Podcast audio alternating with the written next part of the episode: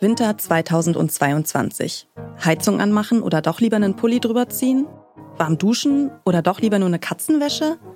Gedanken, die wir uns im Winter davor vielleicht noch nicht gemacht haben. Damals schien unsere Energieversorgung noch sicher. Vor einem Jahr wird die Ostsee zum Tatort. Vor einem Jahr knallt es unter Wasser. Am 26. September um genau 2.03 Uhr nahe der Insel Bornholm. Das Telefon klingelte und der Chief Mate, das ist der erste Offizier, rief mich an und sagte, ich habe hier gerade was gesehen, ich glaube, wir haben hier eine Explosion. Getroffen sind die Nord Stream Pipelines. Gefunden werden vier Lecks. Konkrete Beweise gibt es noch nicht, doch die Hinweise verdichten Die sich. schwedische Küstenwache hat nach eigenen Angaben ein viertes Leck an den beiden Nord Stream Pipelines entdeckt. Angst vor Kälte, Armut und Krieg. Wer steckt dahinter? Das ist der Journalist Markus Engert und ihr hört den Podcast-Podcast von Detektor FM. Wir empfehlen euch heute Tatort Ostsee. Wer sprengte die Nord Stream Pipelines? Als am 26. September 2022 die Messgeräte ausschlagen, ist schnell klar, das ist kein Erdbeben, das ist eine Explosion. Mehrere sogar. Ein Anschlag auf die Pipelines, durch die russisches Erdgas nach Deutschland fließt, damit wir es im Winter schön warm haben und unsere Wirtschaft brummt. Der Abschied vom russischen Gas hat schon früher begonnen, mit dem Angriffskrieg Russlands auf die Ukraine. 2021 bezieht Deutschland über die Hälfte seiner Gasimporte aus Russland. Im Jahr 2022 weniger als ein Viertel. Aber erst mit dem Anschlag auf die Nord Stream Pipelines wird Deutschland kollektiv aufgerüttelt. Und alle fragen sich, wer hat die Pipelines gesprengt? Lange tappen alle im Dunkeln. Die Politik, die Medien, selbst Ermittlungsbehörden wie der Deutsche Bundesnachrichtendienst BND. Dazu der BND-Präsident Bruno Kahl bei einer Veranstaltung im Mai.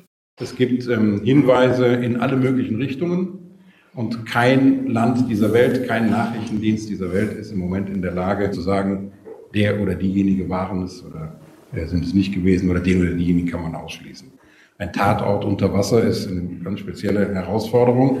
Das setzt ganz bestimmte Dinge voraus und lässt bestimmt auch Fragen offen, die nie geklärt werden können. Uns will der BND zu Nord Stream kein Interview geben, wie so ziemlich alle anderen Ermittlungsbehörden auch. Aber worauf der BND-Präsident hier im Mai 2023 hinweist, wird sich noch als großes, als sehr großes Problem erweisen. Die Explosionsorte liegen im Meer, zwischen zwei Ländern, genauer gesagt, der nördlichere Tatort liegt in der ausschließlichen Wirtschaftszone von Schweden, der südlichere in der Zone, die zu Dänemark gehört. Eine ausschließliche Wirtschaftszone ist ein Gebiet, das nicht mehr zur Küste gehört, aber auch noch nicht zur offenen See. Angrenzende Staaten können hier Regeln aufstellen und Ressourcen im Meer nutzen. Passiert ein Verbrechen in einer ausschließlichen Wirtschaftszone von mehreren Ländern und dann noch in 80 Metern Tiefe auf dem Meeresboden, naja, wir können uns vorstellen, dass das die Ermittlungen verkompliziert. Ein Jahr nach den Anschlägen rollt eine Gruppe deutscher JournalistInnen den Fall noch einmal auf. Für den Podcast Tatort Ostsee recherchieren sie zu den Nord Stream Pipelines von ihrer Entstehung bis zu ihrer Explosion. Sie fahren auf die Ostsee, tauchen zu den Lecks, folgen Spuren nach Polen und in die Ukraine. Sie sprechen mit Menschen in Ermittlungsbehörden, der Politik und der Wissenschaft, prüfen Theorien und Motive. Einer von ihnen ist Georg Heil von der ARD-Sendung Kontraste. Er sagt, die Nachforschungen zu den Nord Stream-Explosionen seien besonders schwierig, weil in dem Fall sehr viele unterschiedliche Interessen aufeinandertreffen. Die Recherche wird in Frage gestellt, wird quasi teilweise lächerlich gemacht ähm, von Leuten, die sagen, es ist doch ganz klar, es müssen die Amerikaner gewesen sein. Die anderen sagen, es ist doch ganz klar, es müssen die Russen gewesen sein.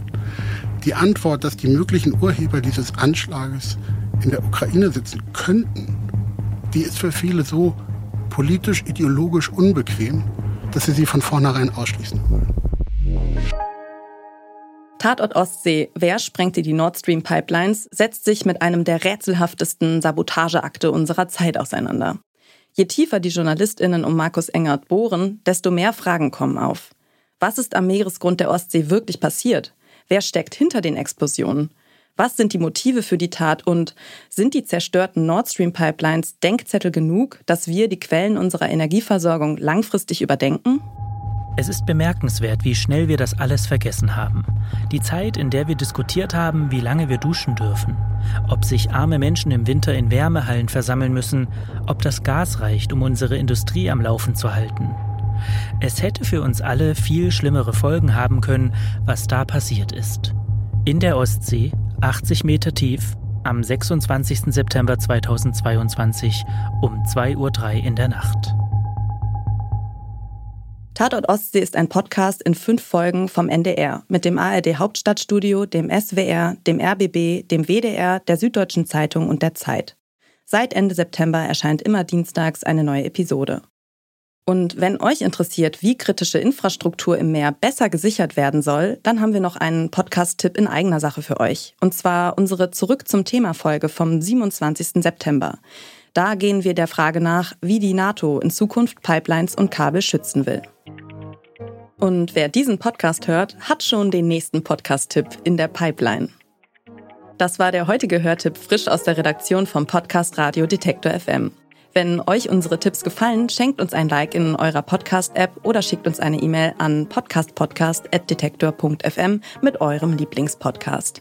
Dieser Tipp und die Moderation kamen von mir, Caroline Breitschädel, Redaktion Joanna Voss und Doreen Rothmann und produziert hat die Folge Stanley Baldauf. Morgen, am Tag der Landtagswahl in Bayern, empfehlen wir euch den Podcast Söders Endspiel. Wir hören uns.